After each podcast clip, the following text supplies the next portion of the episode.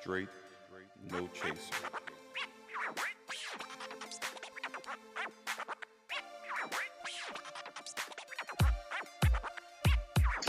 This time we're recording it. So, you know, we're going to get into some things and do some things and talk about some things. And yeah.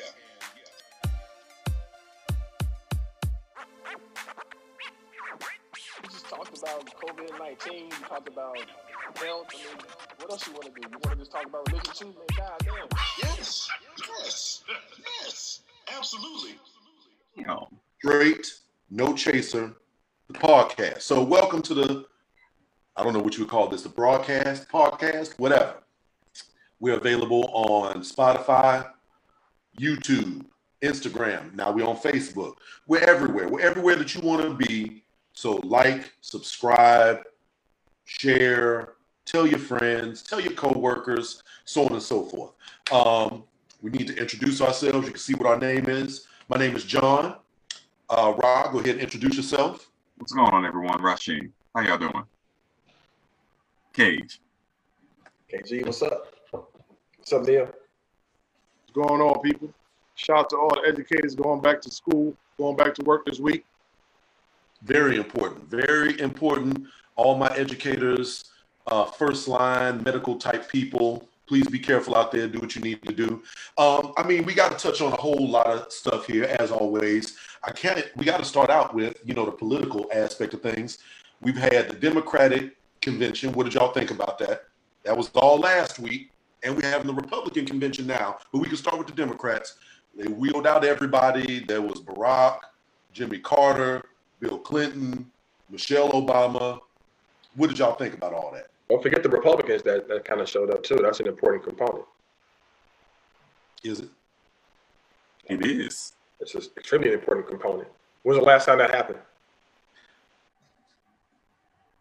Are we, we talk, I think that that is um, hypocritical in the extreme and a travesty. But please continue. We were talking about y'all and what you thought about the Democrats. I don't. I don't. I thought it was. I thought it was a very decent uh, convention. I think it was. I think it was a better platform. They shouldn't even go back to the old platform. That should be like the convention from here on out should be. Uh, I don't know, Emmy Award, Oscar Award, uh, uh, uh, American Music Award style from here on out. You got a couple of hosts. You running montages and videos. The roll call thing was dope when they got to jump all over the country. That was dope. Um, and I don't think that the uh, the Republicans was a miscalculation. They did it early enough to get it out the way, so that the Republicans can see, all right, maybe I will vote for Joe. And then then they try to bring it back to the center with more progressive stuff with, you know, Bernie and all of them. So I, I I don't think it was a miscalculation. I think it was a good look. I mean, you know, it is what it is. Everybody gonna bring out their little song and dance, their bells and whistles. Democrats, Republicans, they gonna make everybody look good, make everybody look bad. It don't really mean nothing until November third. That's the most important day for them, November third. So What do you mean it doesn't mean anything? It absolutely means something. There's a lot of no, I mean everybody's gonna say, I'm gonna do this, I'm gonna do that. This side does this. You know, there's just a lot of slinging, whatever the case may be. So you selling, you selling America your, you know, what I'm gonna do, how I'm gonna move this country. That don't mean nothing until after November third. So That the, the representative, you, you you you selling the representative? Is that what you're saying? yeah. no, but I just no. Go ahead, Kelsey. My bad. Go ahead, brother. No, I'm just saying, like I don't, I don't get involved in, you know, in the, like John said, who you wheel out, who you trying to get the people to back you with. November third is the day that it's going to pop off. So after that, then I'm gonna see what's going on. I think I don't know. I think you're minimizing the impact of what this event can do. At the end of the day, you have to have advocates and people who endorse you. And the more people who come out during this time frame, uh, a, a visual, literal endorsements of what your platform is. I think that's critically important. If you look at the Democratic National Convention and you look at the Republican National Convention, just post the invited guests who speak on both platforms, like apples and it's like it's literally like dogs and dinosaurs. Like when you think about the differences of the the talent pool that they're, they're, they're pulling from. You got Herschel Walker, you know what I mean? Jerry Falwell might have been on that list, but he's not on that no more because he had a little bit of an entanglement going on. Uh, but on the on the DNC side, you got some real some power players, and not just people with Democratic viewpoints. You got Republican viewpoints in there. Everybody's on this. This this dude, 45, is really destroying the democracy of America, and that kind of came through loud and clear. The part that I'm kind of pissed off about, though, honestly, is I don't know if you guys saw this video about Ice Cube, but like there are people like him, like celebrities and other people who are putting out a lot of videos, in my opinion, that are unnecessary. I think it goes back to Rasheen's point last week around the day after strategy. At this point, we need unification. Whether you on the Green Party, the DNC party, the RNC, whatever, whatever your position is, you need a unified platform. If you with it, you with it. If you ain't, say you ain't with this, and this is what you this is what you are with, and keep it moving. If you're just going to attack one side of the event, that's the polar opposite of what you got in place right now. You just make it. You you're talking to be talk to talk to hear yourself talk and make noise, and it's it's it's disruptive, it's irresponsible, and not needed at this point in time. Well, I mean, um, you will never see a Republican at the Green Party convention because we utterly disagree with all their platforms and ideals and things of that nature. So they would not have any place there.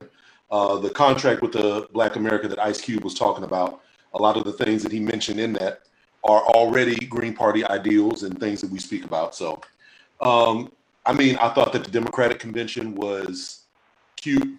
It was interesting. They wheeled out everybody from Jimmy Carter's old ancient ass all the way down to uh, children whose parents died from COVID and, you know, state representatives from across every race, creed, sexual orientation, just a, a wide smorgasbord of all kinds of stuff that they was talking about. But one thing I didn't hear, and I really was listening for it, Democrats really, really need black people we, I think we can agree on that. Black people form the, the base, the foundation of the Democratic electorate. And yet, nobody really discussed reparations. I find that really interesting during the convention. That said, I know why they didn't because that's also partially why they brought the Republicans in because they are not, they got you.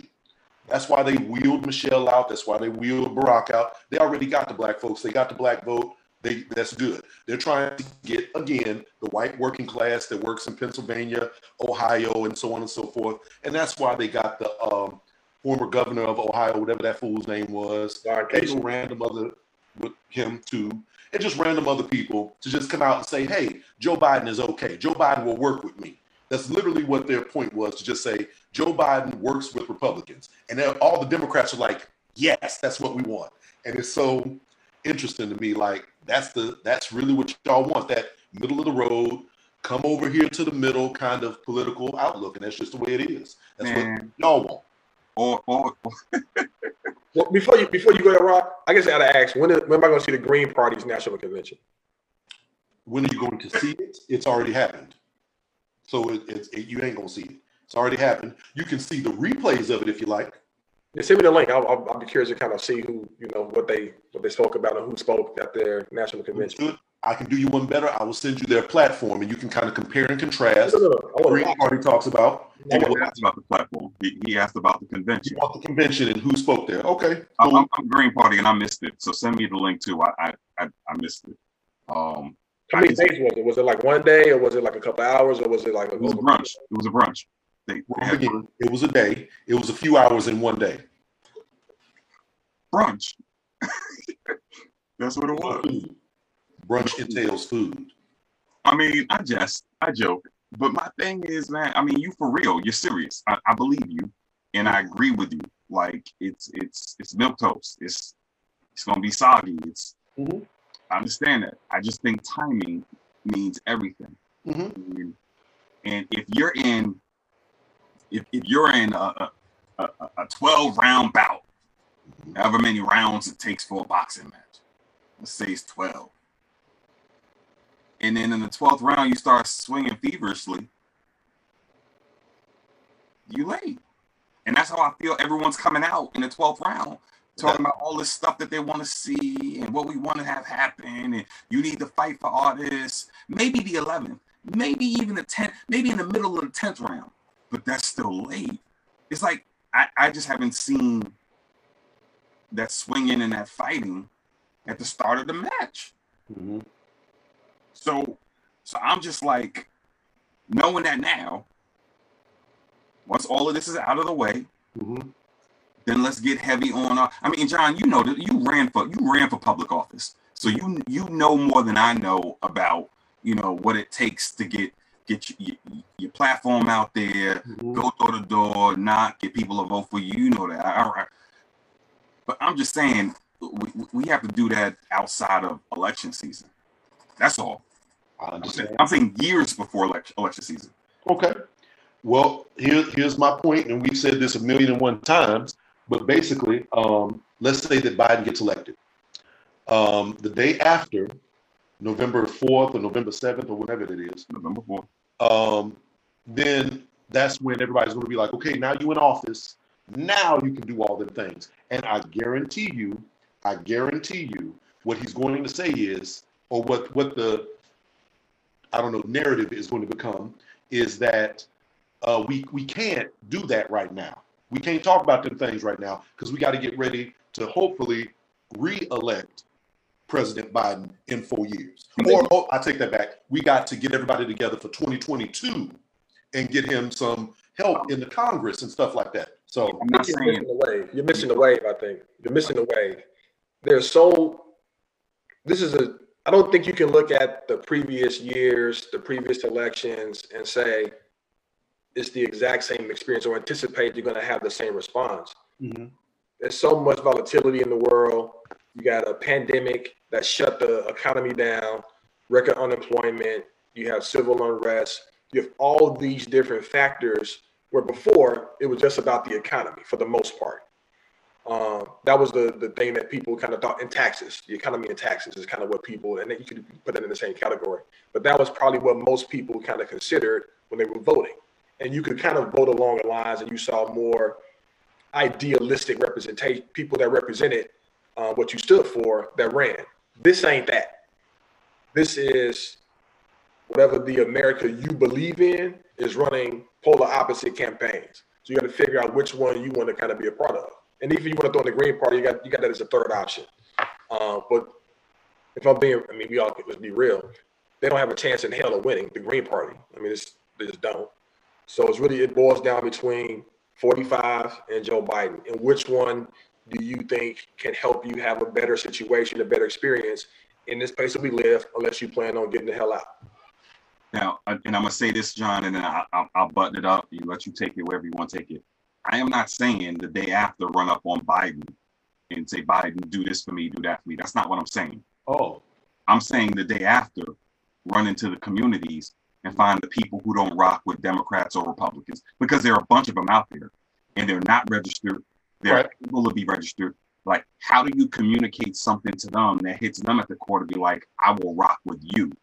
And then mm. at that point in time, join your movement. How do you do that? We're going after people who've already committed themselves to other folks' movement, but there are a bunch of people out there who are like, nah, I don't, I'm not going with Democrats or Republicans. You got to convince me if you want me. So I'm saying the day after we go after them.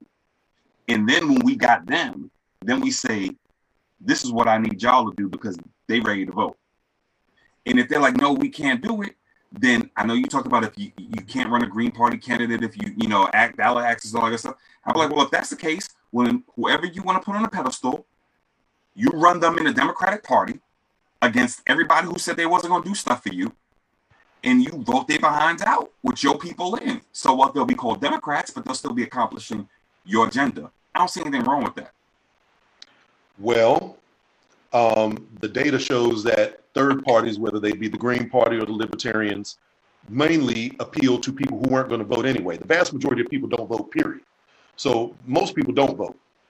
It's only a minority of people who do vote off the top. The Right. Green Party and the Libertarian Party and various other third parties appeal to them people. Yeah. The people who are going to be voting are going to be voting Democratic or Republican. We ain't taking no Democratic voters. We bringing more people. We expand the electorate, if anything. That's number one. That's what I'm saying. But that's what I'm saying. We've already been doing that. We've been doing that. That's what we do. The problem with this is it always is wait. It always becomes we can't do this now because we got this other stuff that we got to focus on. And we can go around and around the mulberry bush about this. Not expanding. You're not expanding by enough people. Then, if you've got enough people, they're not going to say wait. I'm saying do the work and go get more people. hmm And doing the work entails getting media coverage, for example. It entails fundraising. It entails door knocking and various other different things. That's all of which is ballot access involved. If you are not on the ballot, it's very pointless to be going out and raising money. It just simply is. Okay. And all the ballot access laws range differ from state to state. We ain't gonna bore people with all that. You lost the whole section of what I'm saying, but that's okay. Yeah, I feel like I feel like you're providing a lot of critiques, and then you're providing a lot of excuses for why things can't happen for the party you support. When I look at the Lincoln, whatever the, the Lincoln, the Lincoln group Project. whatever it is, Lincoln Project, they came out of nowhere, Mm. and in less than a Out of nowhere, they're they're Republicans, but something that well done, that rolled out the way that it did. You think that came out of nowhere? The, the, it did not exist last year. the, the organization, Very well funded, and it's an organization. It wasn't and very well those, funded. those It, it, people, didn't, it, didn't, it didn't catch steam until this year. but they are established. They are establishment Republicans who were fed up with um Trump, like George money. George Conway, one of the founders. This this dude sued Clinton. He was responsible for the impeachment of Clinton. Like, so he was the lawyer that prosecuted that that impeachment. Um, this other dude, Steve, whatever his name is, wrote a whole book talking about how the Republican Party just ran off a cliff after Trump, and Mhm. he's partially to blame for that. So these are people who were establishment Republicans. Mhm. They know how to do it, but as a unit against the Republican establishment, that didn't exist. So that is something that has come out of nowhere. And again, what I, they're what, my, connected point, and my, got point, money. my point with this is they have to. They still are raising money. They have mm-hmm. become, I wouldn't say notorious, but more theme catching, eye popping. You're looking at them, and they are making considerable waves, in my opinion. Like it, it's definitely people I follow. I don't know anything or any any anyone of strong merit or social media presence that the Green Party has. It's relatively small. The footprint is relatively small. Mhm. What, if anything, are you guys doing to look at something like the Lincoln Project and emulate? Like the blueprint is there. on earth would we want to emulate Republicans? You're missing the point. I'm not asking you No, to you missing the point. Why would we want to do that? keep doing you, man. Go ahead. That's the Continue. plan. The, the, the Green Party should continue to function as they've been functioning. That's the plan. Okay, Principle matters. Right. absolutely. I thought winning did. You clearly On you that got note- the Obama mentality. Can I can I add something since this is partially po- well this is politics? Can I give a partial politic and bleed into you know something else? Um, Jerry Falwell. Jerry Falwell Jr. Mm-hmm. Jerry Falwell Jr. People might not know who he is either. Jerry That's Falwell Jr. is the son of Jerry Falwell, um, evangelist, preacher. He was caught up in his own scandal. Um, Runs in the family. I guess. Uh, so Jerry Falwell and his wife Becky uh, met a 20 year old at uh, uh, La Fontainebleau, I think that's what it's called in Miami, and uh, and the 20 year old was pounding Becky with Jerry Falwell in the corner, according to Giancarlo Giancarlo Granda, the 20 year. He's 28 now, but according to him, they would meet up all over the Hmm. country, even at their crib in, in Virginia, so that he can bone um, Becky while uh, Jerry would um, sit back in the corner watch doing God knows what. Mm. That's called the formal phrase is a cuckold. I don't know what it's called. It's a cuckload. Cuckold. Cuckold. There you go, John. I just thought it was, and, and, you know, I gotta say this by default. I gotta say this by default. Listen, every saint has has a past, Hmm. and every sinner got a future. So this isn't to this isn't to you know demonize him, but I think his show is funny. Nah, he can be demonized for the simple point of he is the CEO or the head of a school Yes, where they have what they call as a moral code. I, I think it's, it's like a moral code, a moral They do. clause. Mhm. And in that clause, it's very specific around it's anti-gay, anti-lesbian, anti all the LBGT acronyms. Mhm. And if he's if he's supposed to be this this person who represents this, he's he's a hypocrite for sure, at the very least. But then he came out and threw his wife under the bus. Well, wait a minute, wait a minute, wait a minute. Hold on a second. What exactly makes him a hypocrite? Because if Liberty University is against the LBT, There's a there's a portion in there around who you can have sex with. You can only have sex with somebody who is your lawful um, spouse who was born of a certain gender or sex, whatever it is. got you. So, according to the allegations, uh, Falwell was not engaged in the shenanigans. He was watching it. He was a witness to it, but he wasn't engaged in it. Is that correct? He Yeah, was he- a he was a party to it. He was watching it. He was watching it. It's kind of like the person who didn't rob the bank but was a getaway driver. I see. It's still But part didn't rob the bank, but just was in the car. yeah. Or even you was driving the car I see. because So, they actually they were in business together. Like they gave this dude a job. And they was trying to buy um property like real estate together. mhm. They made him a manager. Like, a, can you imagine? Like the nepotism in that the whole that part is really the part that kind of pisses me off the most. It's like this twenty year old literally got paid to bone this dude's old lady and put in a position of authority and manage like things for them. Like that's that that blows my mind. And you got other people who are literally probably qualified to do that same job that didn't get it because they're not they're not poking the the other dude's old lady. That's crazy to me. Man, I think so many people in this world got skeletons in their closet. I think it's all in how you handle it. Like, I'm sure there are millions of people on this earth that's probably doing the same thing or even worse. Right now. It's just that if you either A, sloppy with it, or B, whoever you're doing it with, decides, you know what, I've had enough of this. I'm going to blow the whistle. Right. And, and that's what it is. I mean, we could be disappointed in people, we could be shocked, appalled, whatever. But I'm sure there's millions and millions of people that got some skeletons in their closet. If that shit came out today, the world would look at them differently. So I'm not approving. Now, don't get it twisted. I'm not approving or you know condoning anybody's particular lifestyle, but to say that we're shocked, eh, I'm not really. I'm not really surprised. I'd be interested in knowing. I don't know it, and I'm not gonna bother to look it up. But I'd be interested in knowing um how long he's been president of uh Liberty. I think it's been like 2007. Actually, look, it's either 2007 or maybe 2017, but it hasn't been a super long period of time. because they're saying this happened eight years ago, and and it was saying it happened for a year. So if there's a possibility that he came into presidency after it happened, or while it was ending, or maybe it wasn't happening anymore, I'm like, now they're holding that against him. Would they expect him to say on his job uh, uh, uh, um, interview that he was having a, a, a faux threesome?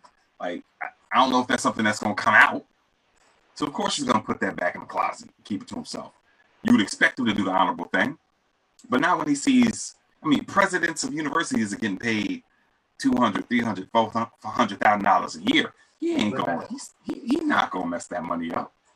And I believe that Liberty is kind of part of his father's church network. You His know father founded Liberty. Je- Right. Jerry Falwell Senior founded Liberty. Hmm. Hey, Yeah, I, I hear what you're saying. There, I don't, I don't. I think And even and even not to cut you off real quick, but think about it. Like back in the days, I mean, I'm not proud of it, but I'm Jamaican. Back in the days, they used to have this thing Jamaica called hedonism. You know how many people was You say again? they don't have they don't have hedonism no they more. still do. Well, I've been out the loop for so long, but y'all get what I'm saying. Hedonism is a crazy situation. I'm sure how there was some CEOs and presidents of this and presidents of that down there. So that's what I'm saying. This has been going on forever. my thing is, You're missing the point, Neil. have It's not, sex? it's not even. It's not even about whether or not those things exist. My point is, he is. He is preaching, and teaching something, and condemning other people publicly.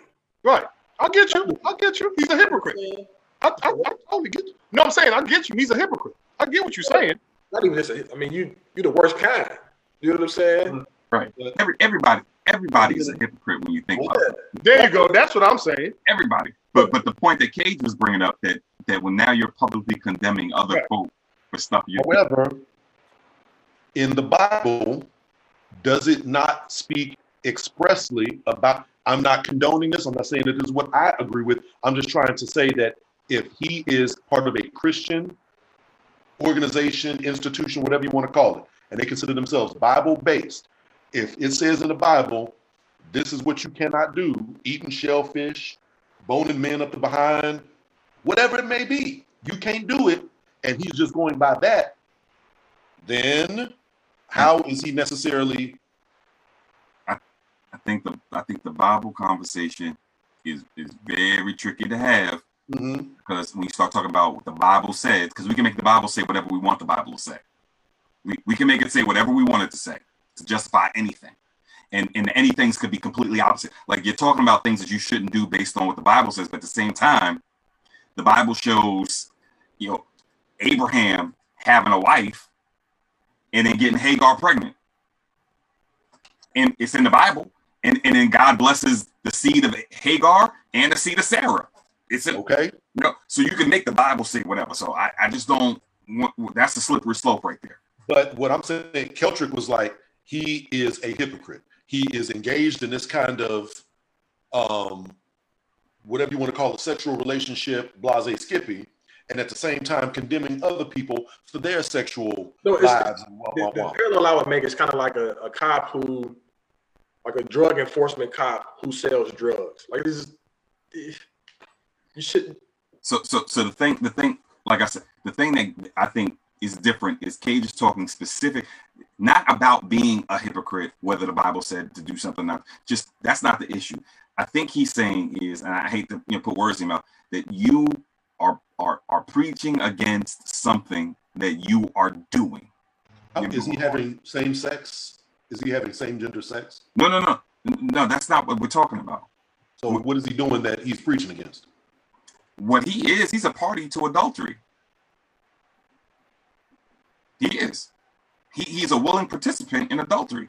Mhm. So if he's preaching against, and he's a part of an institution that says, and and, and, and the news showed the, the um the sections of their code that says you're pretty much only supposed to have sex with your your, your the partner you're married to, your wife, partner of the opposite sex that you're married to. But the way the way it was put to me by by a preacher is that when, when you get in that game and you start preaching, the smartest thing to do is not preach your sin.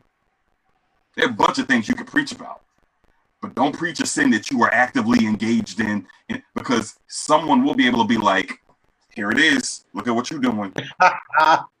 Receipts. right. It, it's it, that's what it that's what it is. He, he could have talked I about. feel like Go ahead. I'm good. No, I mean, um, this is why I'm not a preacher because I would definitely feel like that's the main thing that you want to talk about. This is my sin. This is what I know the best of. This is what I've been through. But I'm not a preacher. I'm not Jerry Falwell. So it is. What you've been through is different than what you're currently doing. That's a that's a that's a difference. Oh, but y'all head nods are hilarious. Neil be like, Ain't there? I mean, is it what I've been? I mean, is what I've been through not what I'm currently doing? If you stopped it, no. Okay. I've been a crackhead. I mean, is that against the law? Is that against the, if you had a drug problem, you've been had a drug problem, should you not speak about other people and their drug problems or whatever the case is? I feel like nobody is more entitled to talk about that than the person that is currently going through it and knows that in depth. However, I'm not a preacher. You going through it, you can't help me get out of it. Cause you still in it. Now, if you tell me you went in, you went through it and you got out of it, then I can like tell me what you did. Talk, talk me about your experience. But if you currently in that means we just sitting in it together. You That'll both do getting nothing. high together. Right. That'll do nothing for me. Well, well, okay. Well, you know, I mean, um, with Jerry Falwell, um, I know some people that have gone to Liberty or grew up in Lynchburg or whatever. It's my understanding that he's a bum. So, you know, it is what it is. He's out. I think he's already resigned and everything. It's He resigned. Re, he he reneged on his resign, his resignation, and then he resigned again. Okay, so I he's thought he was official. on like leave of absence. What'd you say? I thought he was like an extended leave of absence. Oh no, he out now. Oh, okay. Speaking of people that's out, What y'all uh, think about? fragments is out of Megan Thee Stallion's foot, and Hold also up. Go ahead. I was gonna ask about the the the brother that got shot in the back seven times, but go ahead. God damn. okay, let's look, touch wait, on that because that's important. No, no, no. We got to touch on that too because that's very important. Um, James Jacob Blake. Jacob Blake. Jacob Blake in Kenosha, Wisconsin. First of all, I didn't know there was black people in Kenosha, Wisconsin. I didn't know that was in Kenosha, Wisconsin. I feel like that was where anyway. Um, got shot in the back. He was trying to break up a fight. Um, he's going into his car. The police are trailing him. He reaches, he goes into his car head first, and right when he does that, the police is right behind him and shoot him seven times in the back. It's my understanding he's survived. Right now, they say he's paralyzed from the waist down. We don't know exactly what the whole circumstances are. Of course, Kenosha is now going up, uh, and everybody's all upset and pissed off again. And here we go once again with it. I mean, for me, it's uh, terrible. It's the same thing.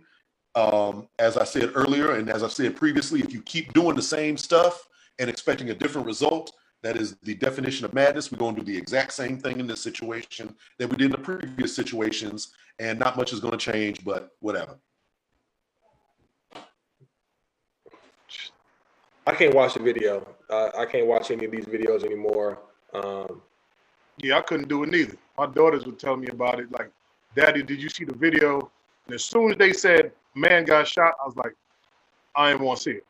I, yeah. like I said, my I don't know, and it's not that um I want to have a blind ear to it, but visually and for my soul, I can't see nothing like that no more, man.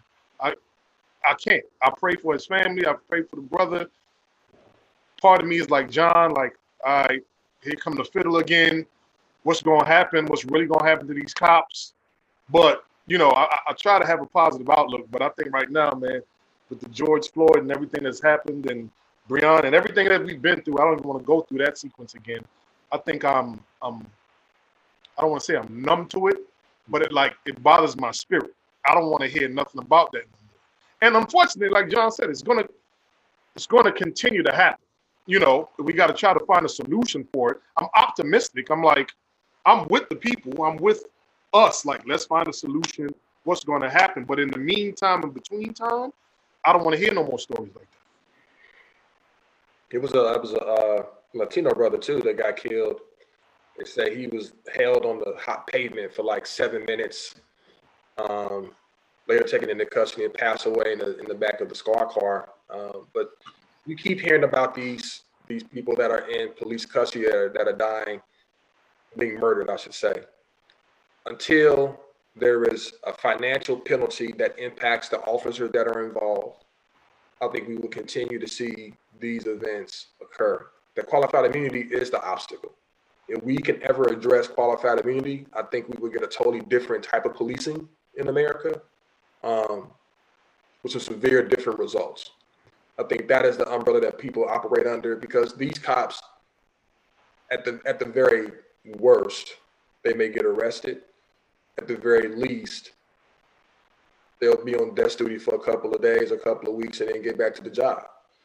Um, You know what? I and I'm glad you said that, Keltrick. And just take a 30 second time out because there was always this one issue. And I don't know if I ever brought it to y'all, but I like your take on it. When we hear those people that used to talk about quote unquote defund the police, Mhm. what is your give and take? Does it make sense to you? Is it completely dumb to you? Do you see the rationale? Do you think it will really make a difference? What What do you think when you hear people say we should, you know, defund the police, hit them where it hurts? are you asking Kel- everybody? or- I was looking right at you. My bad, Keltrick. Keltrick, Rod, John, whoever. Like that notion. How do you, when you hear that, do you think it would actually make a some type of dent on what we go through, or it's pointless? Well, hold on a second before we move on to that, I, because we, we I think we should answer that, but um, but I don't think we should hop off of this this brother Blake who got shot in the seven seven times in the back that quickly. Um, True, true. because because even though a lot of us are sick and tired of watching the video, actually I I, I don't want to watch the video as immediately as it comes out. Like the first time I see a little grayed out box, it's a sensitive uh, uh, images. Click here to look on it. I'm not gonna click on it the first couple days, but then afterwards, I want to see it, and I feel like I need to see. It. That's a part of a fuel for me to either um to either get involved with change or or um, steady my resolve to leave, to get up out of America. I mean, I, I need to see those things because it's happening, and I can't be like I don't want to be a witness to it. I, because it, it happens all the time. I'm I am somewhat desensitized to it, but even that's part of the trauma, being desensitized to that, because no one should be okay with just seeing someone getting shot seven times in the back. You know, like I think that's something that that has to be addressed. It's something that has to be engaged. It's something that that we can't run from. If they continue to do it, we need to continue to say, "I saw what you did. Not I heard what you did. Now someone told me what you did. This is my personal exp- uh, uh, uh, um, uh, position. John. I want to see it. I want to see them grab the T-shirt. I want to see the multiple times that they could have stopped this dude before he even went to the car. I want to see all that because then I'm putting it together. Like these cops are trained. There's a video. I can't remember the name of the video, but there's a specific video that they show a lot of these cops across the country about a dude who pretty much kills. He kills a cop, shoots him in the head after a traffic stop. And like that's the video they're showing them to be like, you don't want to be this. You saw that dude. You saw that dude that was he was he trains officers and he told he went through like a whole litany of things. Yeah, I know talking about. Yes. Right. Yeah, I mean, and, and, and they got a bunch of videos. Mhm. Even there was one video that they even showed us when I was when I was doing my my carry conceal training, where they were showing the videos like, all right, point your finger to the screen. I want you to I want you to act like you're shooting when when you see a gun. So guys reaching into the video, he pulls out a phone. People are shooting. He pulls out a brush. People are shooting. Like, see how easy it is to mistake a phone and a brush for a gun? And I'm sitting there, that's stupid. That's stupid. Because they're training them to kill when they think, oh, he going in the car. I don't know what he's going for. I want to see it. I want to talk about it frame by frame. I mean, I'm not knocking your truth on that, right? And I mean, for you, you know, what I'm saying that's that's your point of view, and I definitely respect it. But I think, for me, I don't want, you know, what I'm saying, like this is straight no chaser. I've never watched the whole George Floyd doing. Like it's been painted the picture in my head so much that for me to watch the whole thing, I, I couldn't do it. There's a lot of videos that I hear about, and we may talk about on this show, or peers may talk about, where you know it, it's painted in my head so I could paint it, the picture and understand and feel the pain. Like like what you're saying for you, I respect that.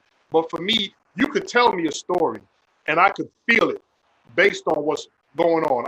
My soul right now, dog, for real, for real, I can't see another George Floyd or the brother just now or or any situation like that because it's been going on for so long. I think John used to say that. It's been going on. Like if somebody was to tell me, oh, somebody got pulled over on Howard Shaw and got beat by cops. First thing I'm gonna think of is like Rodney King. What's the difference from that picture from years? You know what I'm saying? So I don't know. I, I, don't know. I get your point of view, but I can't see because for me, when I see it, it becomes part of my soul, and I don't need any more. I, I, just for me, I can't handle that no more. I Nah, can hear it. Say it again, Couch. My bad. you on the same wavelength with that. Like I, I don't have the gumption. Well, I, I don't have the the capacity to receive that kind of content in my spirit. Um, Rod, you you built differently than us. I'm built differently than y'all. Neil's built differently. John's built differently. I don't need to see that to motivate me to do something different. Because again, that that I carry stuff. You like y'all that know me, I, I I don't necessarily take on what other people are going through, but I try to put myself in people's positions and say, well, I get it. I empathize. I sit like I care very deeply about the things that I invite into my circle. And if I invite that kind of content into my circle, then that's going to be with me. It's going to be on my mind. It'll be on my heart for. It's going to be on my heart in a very different way than what it needs to be, in my personal opinion, for me to be healthy. Right. And so I think from a from a mental health standpoint, I don't need to watch anything. The, the last one I saw again was Alton Sterling, and I'll never forget watching this. Like watching people pass away is different. And then I, the part that really got me was this: the son saying, "I want my daddy," Mhm. and the way he was crying out for his father. I just that again, I still remember that like right now, intimately. I remember them being, I think it was in a church, and he was, they were just, the mother was just holding the son, and he was just belching out, I want my daddy, I want my daddy. And I know in my heart, he's never gonna see his dad again. I don't want to watch a man say, I want my mama, and he dies out. I don't want to watch his brother in the car with his, going to get his four kids and get shot in the back four times. Now, I'm, I'm thankful he survived, but his life will forever be different his children's lives will ever be forever be different.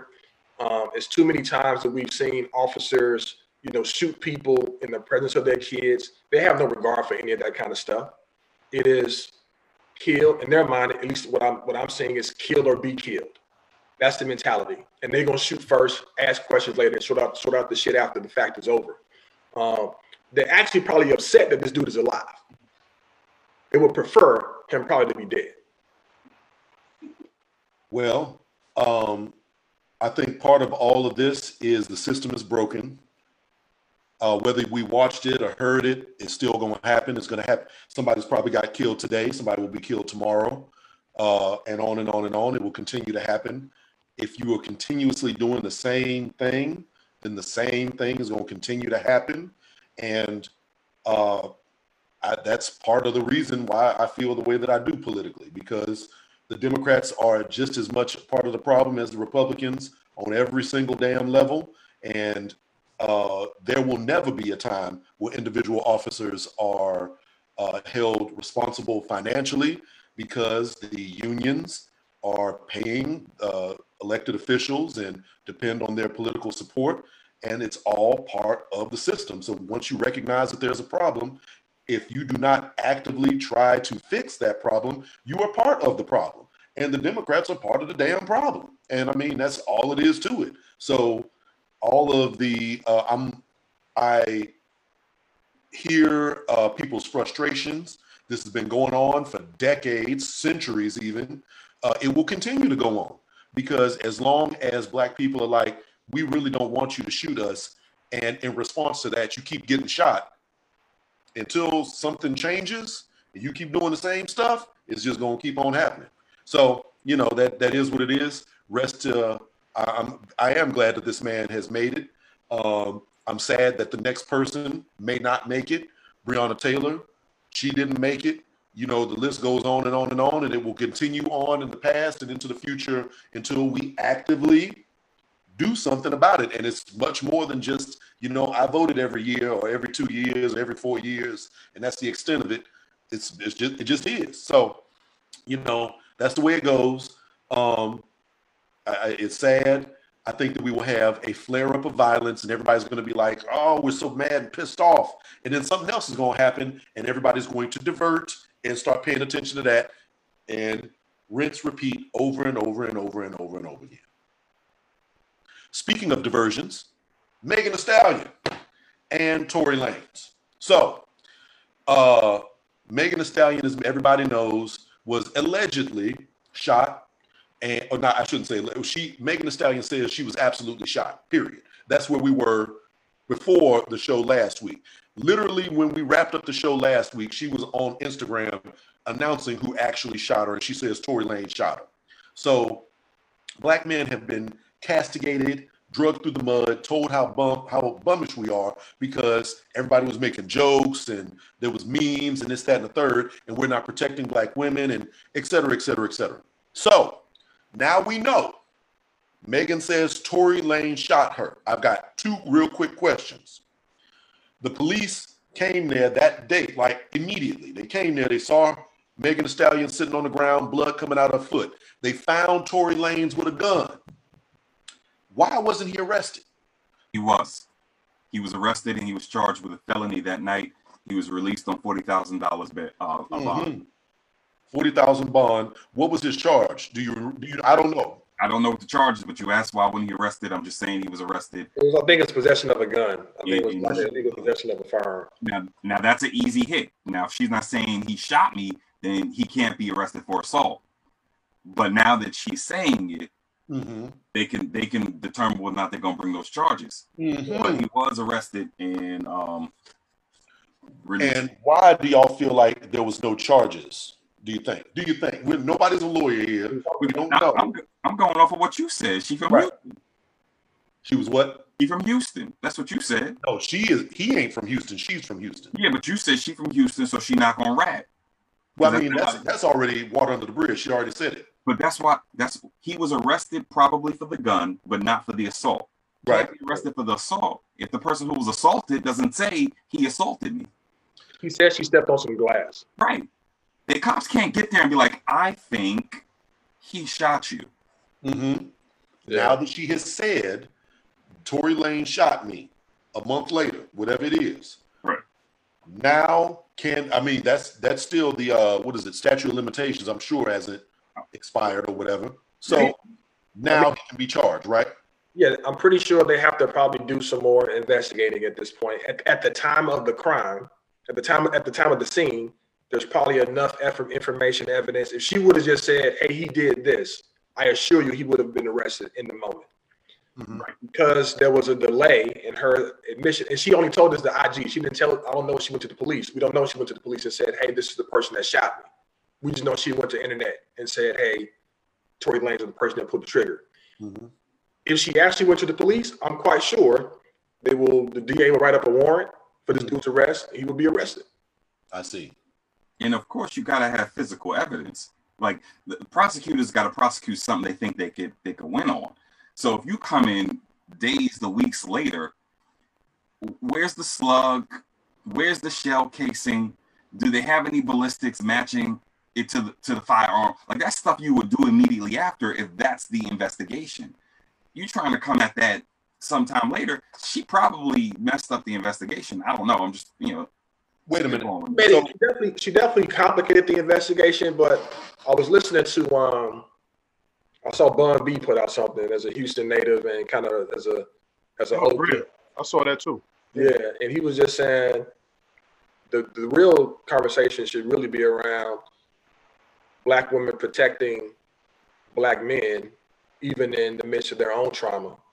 And what he was saying essentially is she probably said that it was a like a she wasn't shot by him to protect him, understanding the obstacles or the the you know what he may traverse in the in the music industry, and it, it may have a negative impact on his career. So she was trying to protect him in that moment.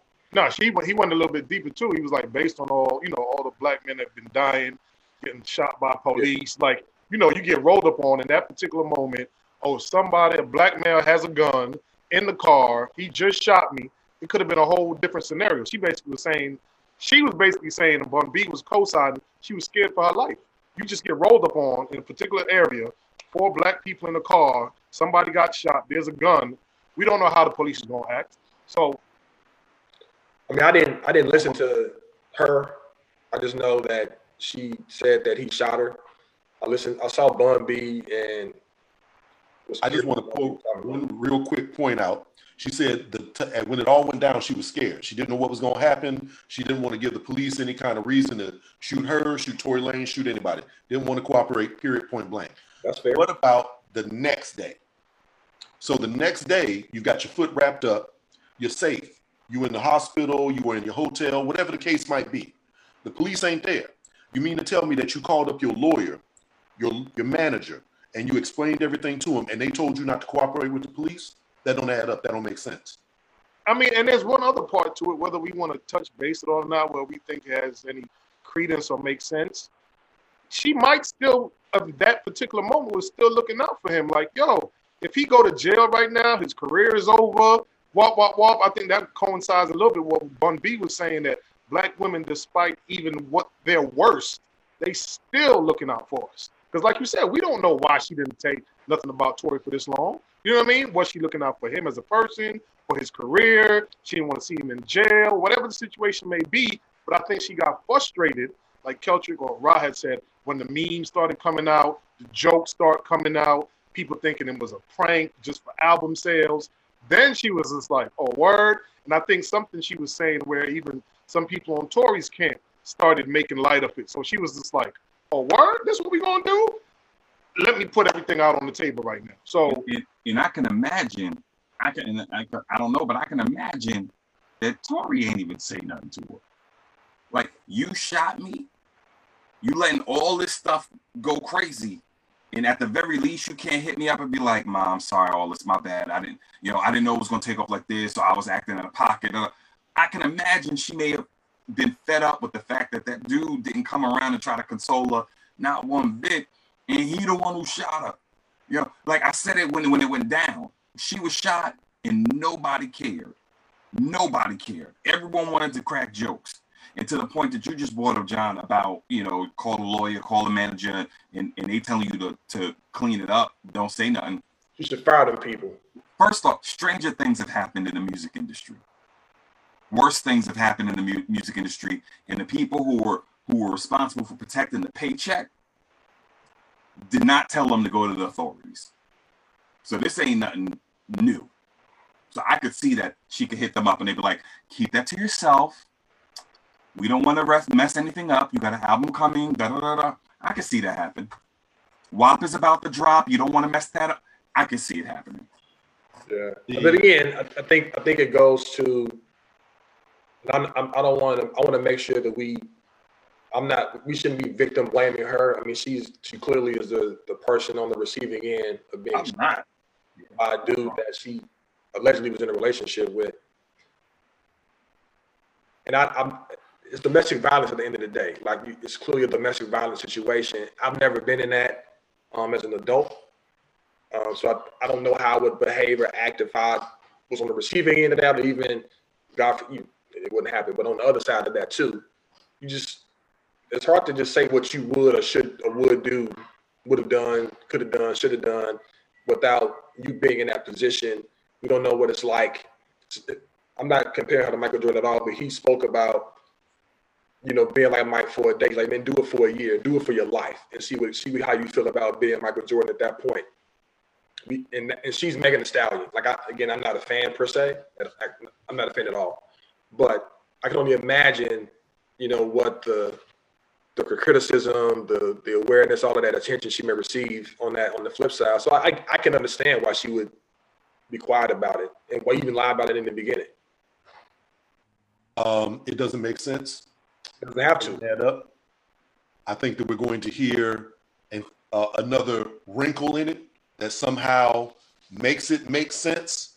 I don't know how it's going to happen or who it's going to come from, but um, something ain't adding up, and it really is bothersome how quickly, and this is black people that's doing it, have fallen into this. You know, black men don't protect black women, and here is an example that is just part of it.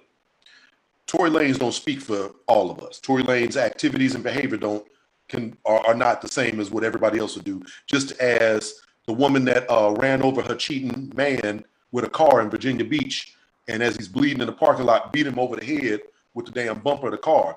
That's not something that all women gonna do. You can't put her negative behavior and generalize it for everybody, just like you can't generalize Tory Lane's behavior. But we do that all the time because that's just kind of what the internet does. Yeah, but that don't bother me because only a hit cat will holler. Mm. If they talking about how black men don't protect women, I don't get in my feelings. Yeah. They're talking about you. Talking about me. Yes, they are. Mm. No.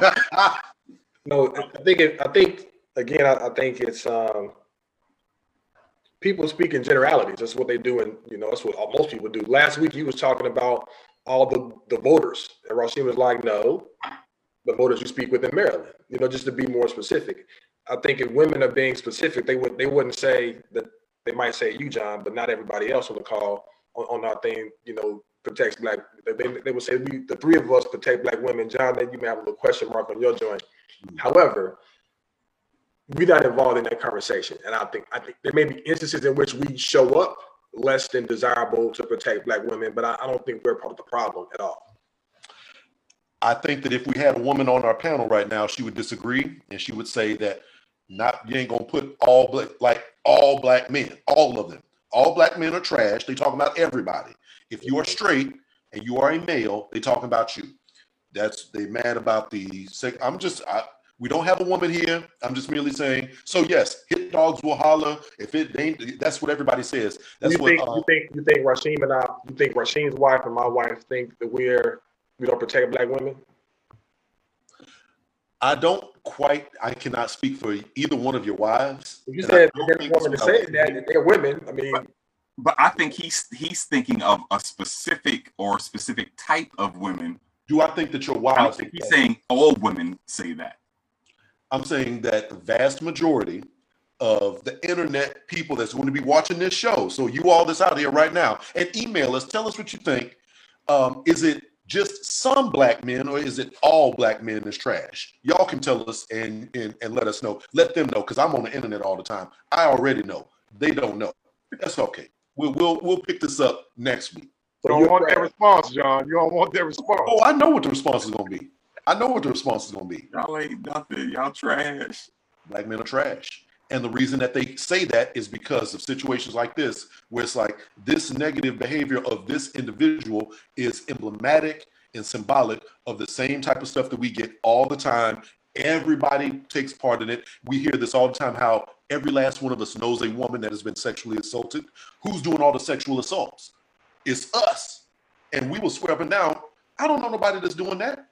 Well, all the women getting sexually assaulted, we don't know nobody who's doing it. Somebody is clearly uh, wrong here.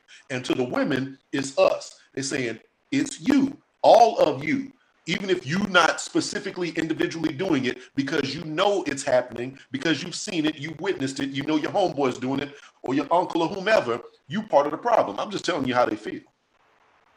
Thank you, oh great woman whisperer. Thank yes, I like that. I'm gonna change my name to that. that that that would be the woman whisperer. it's a lie. Oh great woman whisperer. Right now, boy. Right now.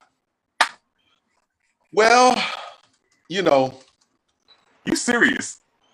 right now. so, um, on that note, we've we've covered the, the Megan and the um, Tory Lanez things. I want to just be very, very serious. I think it's terrible what's happened to Megan. I think if Tory Lanez did all of the things that he's alleged to have done, it blows my mind. It does not make logical sense that he has not been held. Um, yes, I understand that he got charged, he got arrested, but he's free right now. He's somewhere doing whatever he's doing. It, it just doesn't make sense. But we're gonna hear all about that as time goes on, I'm sure. Have to build a case. Mm-hmm. That's what they do. They got to build a case. Got to build a case. If he's gonna be arrested, they're gonna build the case first and then arrest him. That's all I'm saying. Okay, Yeah. true. the charge at this point now. Because it's, it's an additional charge. They have to they have to investigate the new charge, the allegation, to see if it warrants a charge. And when when and if that does occur, uh, I'm gonna go ahead and lean on the side of win. He'll be he'll be held accountable. Right. Because if she going live saying that he did it, Mm-hmm. trust and believe later, we got got to hear from him. He's gonna say something sooner or later. she no, she gonna hear from the cops. How you gonna tell the world that he did it and not tell us? Did he do it? If he did it, he did it in our jurisdiction. We need to go not. I don't think they're gonna call her. They, I think she got to call them. they will reach out to her too. I think they would. Tory Lanez has to say something. He has to say something, he will. No, he won't because his because his lawyer is like, you shut up. Yeah. Well, we gonna find out. We'll all be here next week to discuss all of the above and any other thing. Two weeks. You only got two things you can say. Yes, I did it. You incriminate yourself. Or no, I didn't. You're lying, which means it's gonna be bad. Yeah, the third thing I too. lying though. What's the third thing? I plead the fifth. Mm. Or here's a fourth thing. She accidentally shot herself, and I've been protecting her. Go to the next topic. Next topic. it's time for the relationship segment of the show. So this is um, clearly a favorite of the audience, and, and that's good. I have a, a little scenario that I want to kind of get y'all's feedback on. A real scenario. A little scenario, real quick. Is it real? It's real. I've gotten permission from the at least one of the parties involved, and I'm going to try to remove all identifying characteristics. So don't read into this. Don't ask me who this is, but this is this is a real situation. So, man and woman meet online. All right. Yeah. They have known each other, let's say, for a few months. They're talking, all right? DMs, you know, uh, texts and stuff like that. Have never physically met because COVID and blah blah blah. He lives in one city, she lives in another. It's not like a cross country kind of thing, but it's a it's a little bit of a road trip to see one another. So they haven't gotten that together just yet. They haven't done no FaceTime and they haven't done none of that. But they are really getting to know one another via DMs, inboxing, and they're doing a lot of this type of written communication. So hmm. it, like I said, they've known each other for a few months now. They've been talking, and now they that things is kind of opening up a little bit. Are they talking, talking on the phone? Oh, no, no, no, they like- They just, well, I mean, they talk on the phone occasionally. Let's say 75, 25, 75% DMs and texts, 25% phone calls. Has been going on for a few months. And now we're to the point where they got ready to like see each other. Like they was, he was going to come down to her city and they was going to actually go out and go on a date and everything. Now, again, this would be the first time they had physically met. Okay. So the idea was that he was going to come down, get a hotel room. They was going to go out to eat, you know, make a weekend of it. But it wasn't like they was going to immediately fall into bed and do all that other good stuff. It was a date. Let's say that. Well, the day of, so they made them kind of plans, and as time kind of can got a little bit closer to when he was supposed to be doing this, he told her that he wasn't quite ready for it. He wanted her to slow down, pump the brakes, um, because he felt like he wasn't in a position to really do the stuff that he was kind of telling her he wanted to do, as in pay for the hotel room, pay for the trip down there, pay for the food, pay for the dates. He wasn't quite there yet. So he wanted to just wait, let him get situated and straight a little bit. And he wasn't saying that he doesn't like her or whatever, but he just wanted to, you know, kind of pump the brakes. So she came to me and was like, you know, what does this mean exactly? Because they've been talking and chopping it up for months here now, okay, two or three months. And all this time, he'd been talking about one day meeting, and they even made plans to meet. And then as it gets closer and closer and closer to it, now he decides to pull back, slow down. And she's just wondering, like, is this game? What what what kind of game is he playing, or is it a game? And really, how to feel now because she feels some kind of way, like she's been looking forward to this. She's feeling a little disappointed. So I wanted to get some, you know, disinterested third party feedback for these people on the internet. What do y'all think about this? So what's her? Does she have The a question? question is, the question is, should she continue with the typing and the texting and the DMing and you know continue what they were Is he doing? running game? Is he running game? Is he running a game? In other words, she's like, we was building up to see each other, and then right when it was time to see each other, he falls back. So, and he's the one that said, "Let's do this." So it's not like she was forcing his hand or whatever, whatever.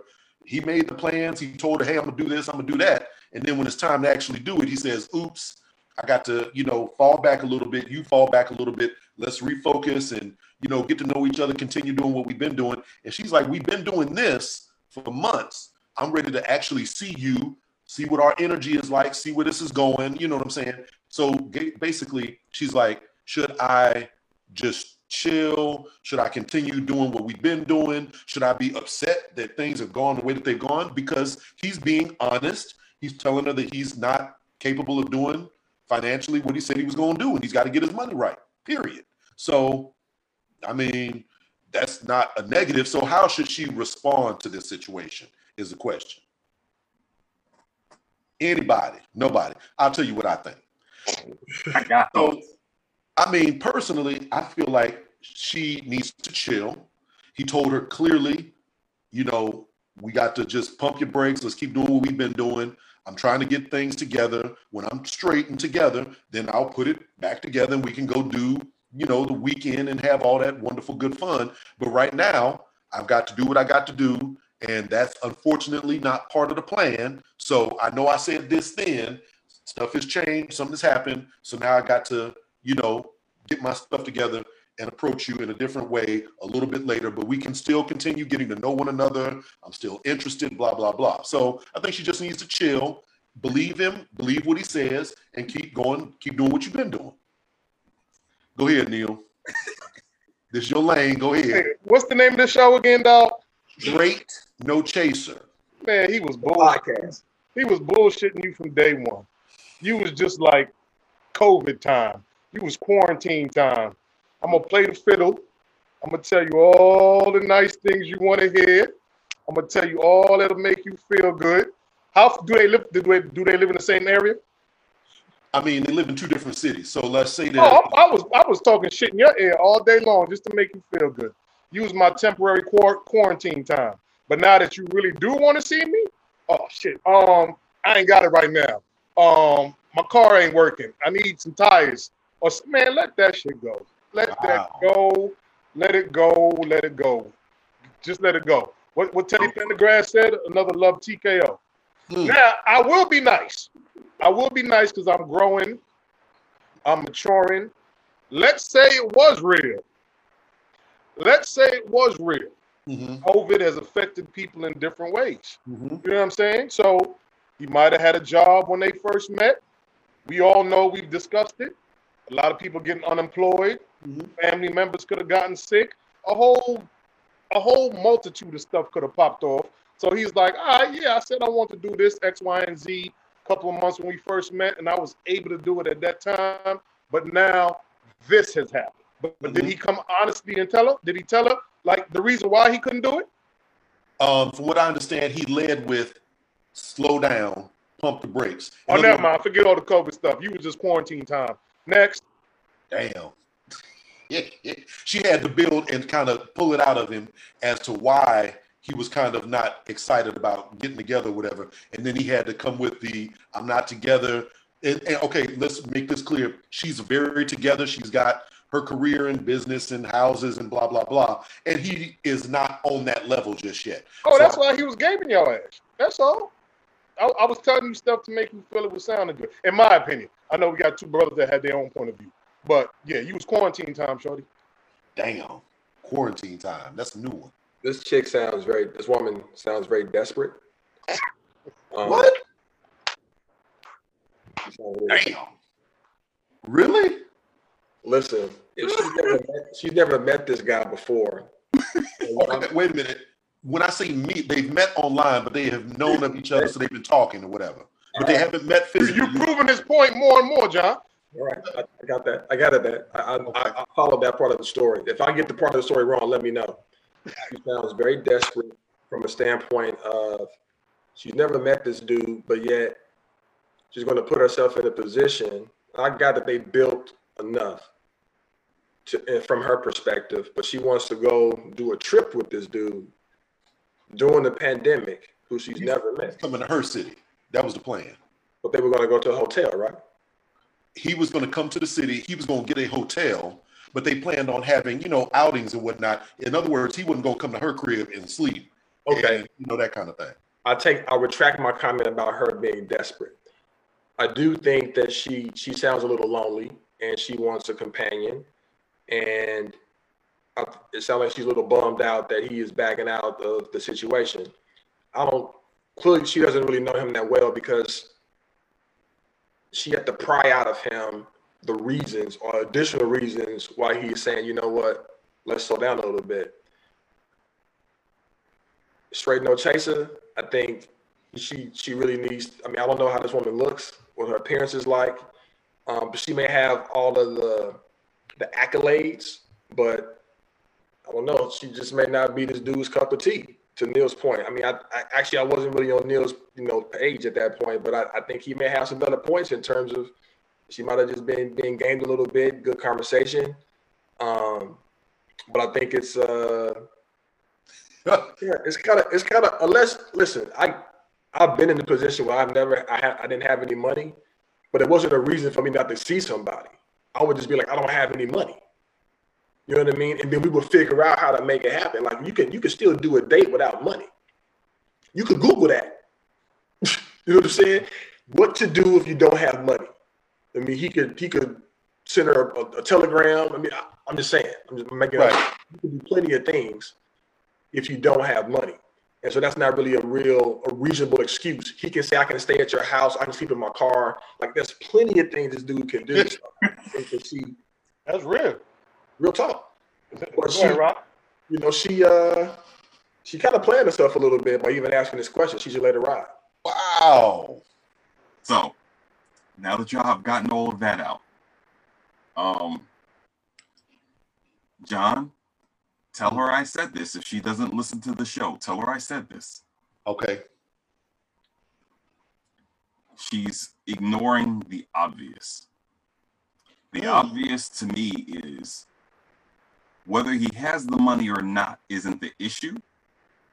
The problem is he doesn't have the freedom to do it. He doesn't have the freedom to do it because he got a lady. Oh Lord. She don't know how nice he is with hiding his lady. And he can't tell his lady in the middle of a pandemic that I'm about to go to a completely different city for a weekend without you. And then he can't be in that city for a whole weekend and not be on the phone and communicating with his lady because the expectation is we got to be in touch with each other. So he been able to sneak phone calls, he been able to sneak DMs, he been able to do all that stuff. But he don't got the type of lady that's gonna be like, all right, enjoy yourself for the weekend, have fun, I'll see you when you get back. So that's why it's at the last minute. He can play all of this because it's cute. But when it's time to do it, to to Cage's point, money is not the issue. Like if like you can find money, you can find money for a bus, a, a train, cheap plane. I just saw the uh, Southwest just sent out thirty nine dollar one way tickets to the email today. Like you can you can get to the, the city you need to get to. You can get go on Hotwire, get you a cheap hotel room. Like money ain't the issue. He don't have the freedom to do it because she don't know he got a lady, and that's why she need to cut it. Damn. So three out of four. Three out of four says cut it. That's it. for different reasons. For different reasons, but I think actually, you know what, Rob? I think Yeah. it's a combination of what I'm saying and what you. I think all three of us, it could be a, a, a hodgepodge of all three of these events, but the the the, the end result is she to shoot chuck this dude the deuces and keep it moving. Mm. Well, I mean, There you have it. That's the straight no chaser That's answer. almost that's that's virtually unanimous. So we've never had that before. So young lady, a, a, a, a ma'am, um, listen to this. you- it's three out of four because I personally, I would say he said that I, I don't have it right now and just keep on doing what he's been doing. To to refute, uh, I will say like this: from what she's told me, and I don't know the ins and the outs and all this other good stuff. I don't think that there's another woman involved simply because she calls him, you know, at various times. The the times just seem to be there's no like he only talks to her between you know seven and ten kind of thing. It's all day long. They're doing their thing. That said, you know, one does have to be careful. Game does get run sometimes. And I was of the opinion if you really want to see this dude, just to say, well, I'm gonna come up there. So you take all the excuses out of it. You be like, no, don't do it. Again, that that would be desperate in my opinion. Like that's, I think she has to. Sometimes you got to give a dude and a woman, both people need room to breathe. And if you too pushy, like you just you press to see this person, I get it. People, people are lonely, man. COVID has made people do bizarre things. It's been a bizarre time, but I, I still think there's a level of decorum, a, a personal, like pride, when you just don't be like, man, I gotta see a guy. You know, you, you sound you sound real you sound real desperate. And i, I just you know i want you to kind of have your pride and dignity at the end of the day. And if a dude say I, we need to pause respect that. No different than if a woman tells us we, they need to pause we would respect that. Well, I mean, yeah, that's that's what I'm saying. Like, so take that as word. Continue doing what you've been you doing. need to chuck the deuces because what you said was he said we're rushing things. And then she pressed him on some reasons why. Because she's like no no no no i'm good come on and so then he said it's a financial issue so he's creating or he's evolving his story so i can get where Rod's going i can get where neil is going i definitely feel what i'm saying is on point too she need to chuck this dude the two hollow tips i'm out Let it go. Damn. Well, there you go. Three out of four say that I'm going. We, she will see this, and we will get the update at a later date. i want another i want another update too the chick with the foul uh, vagina odor I Do you don't have an update. That thing just. you always say asking for an update. I mean, it's been a week. If you still funky after a week, god damn. Oh, Man, whew. I don't got no Oh, update for you.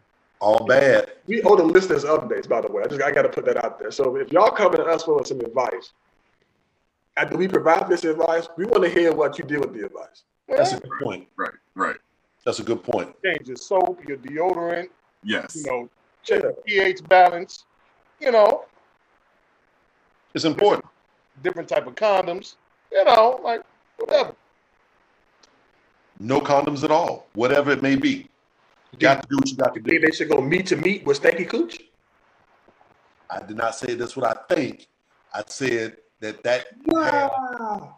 Oh my God. on the Oh. overall health and hygiene. Can you imagine me to meet with Stanky Cooch and Funky Balls? Oh, during COVID on the hottest summer. Y'all are wild. Woo, Y'all are woo, wild. Ooh, Y'all are wilding out. it's gonna smell like blue plains over in Southeast. Ugh. Well, on that note, uh, I don't know, man. Oh, here's a good time. Straight No Chaser the podcast. We're on Spotify, YouTube, Anchor, Facebook, everywhere that podcasts are. So, like us, You struggle with it subscribe. every week. I don't know how you don't. I I don't know how you mess this up every week. How? What are you talking about? You be like, Where you can find us at? you be like, uh, Anchor. You be on Sesame Street. Right. Seaton Place. All of that Oh, will be found. five second timeout. I love you, world you didn't know. John, happy belated. I love you, boy. Yes. Facts. Appreciate it. 44 years old. Did not think that I was going to make it this far, but here I am. Hopefully, we're going to do this again next year. Yes, sir. Um, so, what's up, man? Y'all got some more uh, relationshipy type stuff, or what's the deal? Because it's been. Neil, you had something.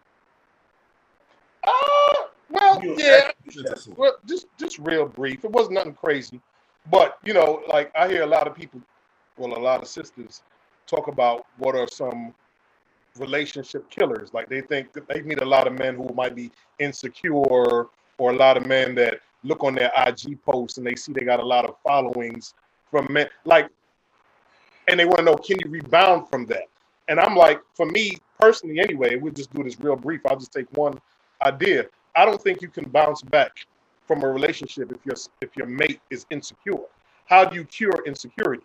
Like if everywhere I go or everywhere your mate is going, you're you're questioning their movements, who they talking to, why they're at this particular event for so long. How do you? Uh, let me pose the question real quick. Do you think you can bounce back from an insecure mate? Can your relationship survive somebody who's insecure? No. And that's that was my thing. You got that look on your face. No, I yeah, I, I agree. I don't think you really can bounce back from insecurity, but I don't think it's fair to always place that insecurity on the mate. Um, I've had plenty of conversations with, with, with women who talked about their insecure boyfriends, fiancés, and husbands. Plenty of conversations, and and I will always press them. Do they got any reason to be insecure? Hmm. no, ain't nothing ever happened, and I ain't never do nothing, and da. And I keep pressing, I keep pressing, I keep pressing. Come to find out, there's this one time something happened with someone else, Uh, and then since then, trust went out the window, and then he became insecure. So I'm like, eh, like chicken or egg? Like what came first? Was he insecure when you got in a relationship? Because if you didn't see those red flags and you still got with them, then you picked them. That's yours. How did you get in a relationship with someone who was that insecure and you didn't see those red flags? Then you rushed it, or you picked them, not giving a damn. So that's on you. Or you also Well, have- I was like, that's that's that's one part. The other part is he got with you. You might have did something and thought you could rebound from it. He made you believe you could rebound from it, but he couldn't let it go. And now, every time he see you with somebody, he think you with him. And that's the part I was going to say. What you saying, Kelton? Go ahead. I mean, based on your question, the answer is no. Men, in my opinion, operate from ego. In general, I'm just speaking very generally. Men operate from ego. If a woman does anything to bruise that ego, I think that can help create some of that insecurity that your person may be talking about or asking you about. I think women, again, they, I think all of us have ego. Women in this in a similar regard. But to Rod's point, there are things that we do that can lead someone to become insecure. Either we like knowingly that we do, or unbeknownst to us of them that uh, that they may find out. So, for example, some people just naturally flirt. They don't mean anything about it. It's unintentional. It's just what they do um, in conversation. And some people can be like, "Well, that's just what my man, or that's what my woman does," and they they they're not bothered by it. Other people be like, "Man, what the what the, what you know what the fuck wrong with you?" Um, so I think it just depends on the person, the relationship, and what you're willing to accept, tolerate, so to speak. And if you've spoken on what you feel like the things that make you insecure are happening, ask that person a real question. Hey, can you modify your behavior in this? If they can say, if they say yes and you believe them, you're good. If they say yes and they don't, then you should move on. If they say no, that they can't modify, you got to ask yourself, are you willing to still participate in that relationship? And if you are, then you sign up for it. To Rod's point, you pick that person, so you got to deal with it. What you say, John? I feel like everybody's got insecurities um, of various different types. So uh, bouncing back from an insecurity or whatever the case is, um, if you really want to be with this person, I think that I might be the most classically romantic of the four of us, meaning that once I'm in it, I'm going to be in it for a minute and just dig in. And yeah, anything is resolvable to me. So No, no woman listener, except people that know you, like your personal friends, believe what you just said. it's a fact. No question. No. You two, Rashim and Keltrick, boy, y'all. Are me and Neil are actually the romantics around here. it's a fact, internet. I'm, I'm, I'm, Research. Miles out of that one. You can have it, John. That's all you. I'll take it. I'll take the crown. But yeah, no, I I mean the little insecurities, um, yeah, especially now at 44, um, we can address anything. Blasi Skippy, especially if I've given you the title and you are very important to me, we can get over anything. What's the title? The title, you the one. That's it. Oh, you're saying if you have given a lady the title of the one, we can fix Right. it. And yeah, if you feel so there's some insecurities, I don't like how you interact with this person or whatever the case is. That's not saying that I'm going to necessarily change my behavior, but I am absolutely going to try to, you know, talk it, talk about it. What's what's going on? What is making you insecure? How do you feel? And you know, just generally try to get to the to the problem. Y'all will be like, okay, you insecure? Peace, I'm out. Damn. I, I think I think finances dictate if you can do that. What you're talking about. If you got enough money, anybody can be be peached. Wait, what? If you have enough money, no matter who you're dating, you can be like, all right, I'm out. Like you need to leave. Like if you if you are financially wealthy, You sound like that shorty from that video. I knew he was gonna say that. That's what you sound like. What video was that, Rashid? No, the, the, the, the whole video with the um, woman who was talking about um, what you say, women use their vaginas to get men Mm-hmm. because they can, and men use money, like you talking about wealthy, to get women. And that whole premise for me is kind of it, it, it just Problematic. not even that it's problematic. It just it I see how that can make sense, but that doesn't make sense in my experience. You see what I'm saying? Because she was trying to say that like the money will bring you the flyest stuff fly. You know, a regular old poor dude, average dude, will pretty much just take any woman that comes his way. Like dudes will dudes will bone anything, and they'll take they'll as she said they'll take a five.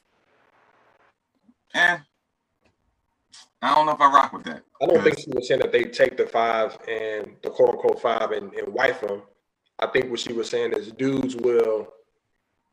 I use the phrase outkick that coverage. Like there's some people when you look at it off appearances, you'd be like, that's a mismatched unit. Like she's really pretty, and he's like, what is? Why are you with this guy, or vice versa? Why is? One those. Yeah, I got you. Yeah. I mean, but you see this kind of with professional athletes. Dennis Rodman is kind of a prime example that comes to mind of a guy who felt like when he was younger, he was mistreated by women. When he got, and mostly by black women, when he got enough money, he was like, I'm only rocking with these type of shorties. And because of his money, it gave him access to a specific type of woman that he would kind of handpick. Um, Robert Kraft was another example You know, he's a billionaire, and his wife either they got divorced or she died, and he got him a super young thing and just be his little hip candy. And as matter of fact, they broke up. I think he got another one now. So Jeff Bezos is another example. You know what I mean? Like so, you got if you got if you got the cheese, the thought is it kind of puts you in a position where you can kind of pick what you want. Yeah, you can. But that that video, old, girl was talking about that like it was an absolute. Like the only way you're gonna get the dopest of the dope is if you have money, and that's why men go and get money, so that they can go get dope women. And I was just like, Some men do. some men do, but she was trying to make it absolute. Once again, this is more than just generalities. She's like, that's just what men do. I think I think men with money, and again, none of us have money. Not the way she was talking about. Yeah, not what she was talking about. Um, not even remotely close to what money. Like people who living with eighty million dollars, making eighty million dollars a year. You got, you know, let's just use Jeff, not even Jeff Bezos' money. Let's use uh, who's super paid that we know, but ain't like this Just little NFL player might be making a million a year. That's still pretty good money. Nah, NBA player would probably be somebody that's super paid. Floyd Mayweather money. It's That might outrageous. be- He surrounds himself with a, a certain, like a certain prototype of woman, and you know, I think he minim. Women are accessories to some of those guys. I don't. I don't think all guys feel that way clearly, um, but in that in that echelon, we're not close enough to kind of see what she sees. So I don't know if they feel like every woman that they're with has to be an accessory. They have to look a certain way. They got to be this certain thing. And the, the way that she was presented, the woman can't even think. It's kind of like you just you just do whatever I say, and I give you this little space to operate in. And if you can't fit this little space, then I'll shoot you the deuces. I'll cut you a little check. I'll give me the next shorty, and hopefully she can fit this little space, and we can keep it moving. And that's that's a weird place to be and That's why I told I always tell people I never want to be famous. I never want to be rich. They get into some weird, weird shit in that in that that circle of people, and I don't. I'm good. it would be irregular stuff. Facts. I'm Facts. good. I mean, I took from the video like she was just saying women use sex to bring the dudes in, and uh, that's fairly common sense. I mean, it's not for everybody. Everybody is not strictly oriented like that, but at the same time, yeah, that's kind of what people is like interested in you in. And on the flip side, she was like, men use money to attract women.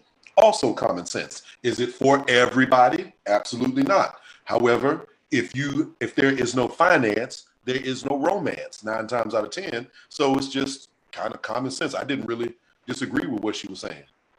It's funny. I presented that video to some people, and I got a, a mixed reaction. It was a, a group of people who was like, you know what, this video is 100% on point. Like, I, I, I agree with 100% of it.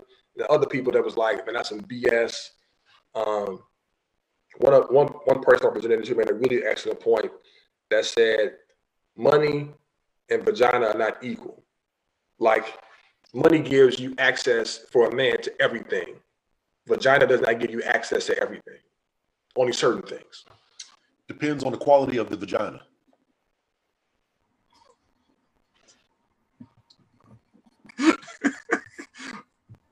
Okay. All I'm gonna say, all I'm gonna say is, I, I probably until mid to late thirties, I, I lived in um untethered life. Mm. Like I, I I I moved around. Um, while I may have kept the job, except for that one time I was laid off by that not that not that for profit college. Um, I kept a job. Wasn't making a lot of money, but I had no focus, no direction, no aim, had no purpose Mm. and it showed in my living like it showed it showed in how i i, I took care of myself what i what i was um what, what was prioritized for me and and i was a mess and during that whole time i ain't never had a problem getting a woman like fine women so to hear her say that women only want to go for dudes that got money i'd be like I didn't have no money. And when they Yeah. had an opportunity to go and get with dudes that had money, they stuck around and rolled with me. And when we broke up, it wasn't because of me not having money. It was because I needed therapy. Like that. I mean, that's that was it. Yeah, So I I why I don't, I don't rock totally different from that. I got something totally different. I, I feel like, again, it's a certain type of dude. Like, if this dude had no money, he would not have any women. That's what I got from it. Most of us, actually all of us, we've been broke before.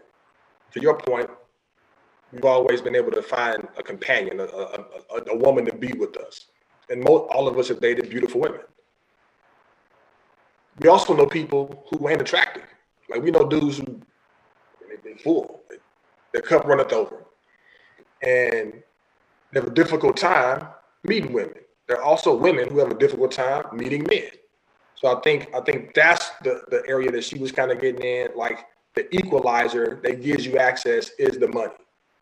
So if you scuttlebucket or whatever John calls ugly people or unattractive people, um, they they need some additional things to help them meet the kind of women that they feel are that they want to be with, as opposed to who may find them like meet them at the same level, so to speak. At least that's kind of how I interpret it. kind of get over the hump. They need that extra. The money is the money is the the the, the hurdler. Money is important. I mean, certain people. Yeah. Certain people. Certain people tolerate a lot of things for some cash.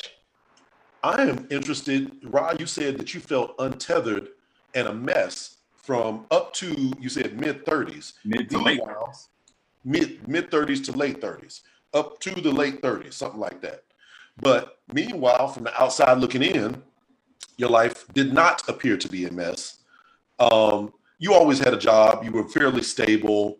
It wasn't like you know you was going through no crazy situations or something like that. I think when the woman was talking about, yes, she did name drop, you know, 80 million or, you know, millions of dollars or whatever the case is. But I think that what she meant by money is stability. Like, are you the type of person that's going to come into a woman's life and be able to inject some stability, for lack of a better word, wherein she don't have to necessarily worry about what you're doing as far as your finances go. Your house is going to be paid for. You got a car, you got clothes, you can take out, you can do this, you can do that, that kind of thing. A whole lot of women run into dudes, and this is just me generalizing, and he does not have that kind of stability. So he cannot, he might be going from pillar to post, he might not have a stable house or whatever, whatever, whatever. And some women will give that man a chance, but a lot of them grow out of that. And if you don't even have that baseline fundamental, you know, stability, you just you're not going it's just not going to work period no matter how cute or fine or whatever you may be so money vagina adds up Yeah, but but she ain't she didn't use stability not once in a whole. is true You True. you putting that out there. She didn't say that. I see how you can make that that that that inference, but she didn't. She didn't say that. She was talking money. She was talking money, and and, and, and, and I didn't have it. It may it may have looked on the outside like I had everything together, but I was that duck sitting on the water that was just moving along all calm and smooth. But underneath the water, my feet was like I was paddling. It, it was it was a ruckus. got to do what you got to do sometimes It is what it is. well that's beautiful because now look at you you have developed into the beautiful sedentary married ass swan and everything worked out Yeah. How was it? Well, I mean, there you go. So, gentlemen, that's what we have. Internet, straight no chase of the podcast. Available everywhere. Subscribe, share, like, tell your friends, um, and listen to us every week. We are out uh, with a new episode Friday, normally Saturday, somewhere around in there, somewhere around in there. So, yeah, uh, I don't know, fellas, y'all got like a final word for the people? Anything? No. I'll bring, I'll bring our old one back. Uh, reduce, reuse, recycle. That's for KG. So You go. Shout to all educators, parents. Make sure your children are active and doing the homework so that we ain't doing this for nothing. And Mm. uh, keep safe. I'll So- say this too. Um, Godspeed to everybody in the path of these hurricanes and this tropical storm. It's going to be a crucial thing Mm. in uh, Texas and Louisiana. So, that. Well, on that note, we will be back next week. So that's it. Straight No Chaser podcast. Like us, share, subscribe, and all that. And we're going to see you next week, Internet. Peace.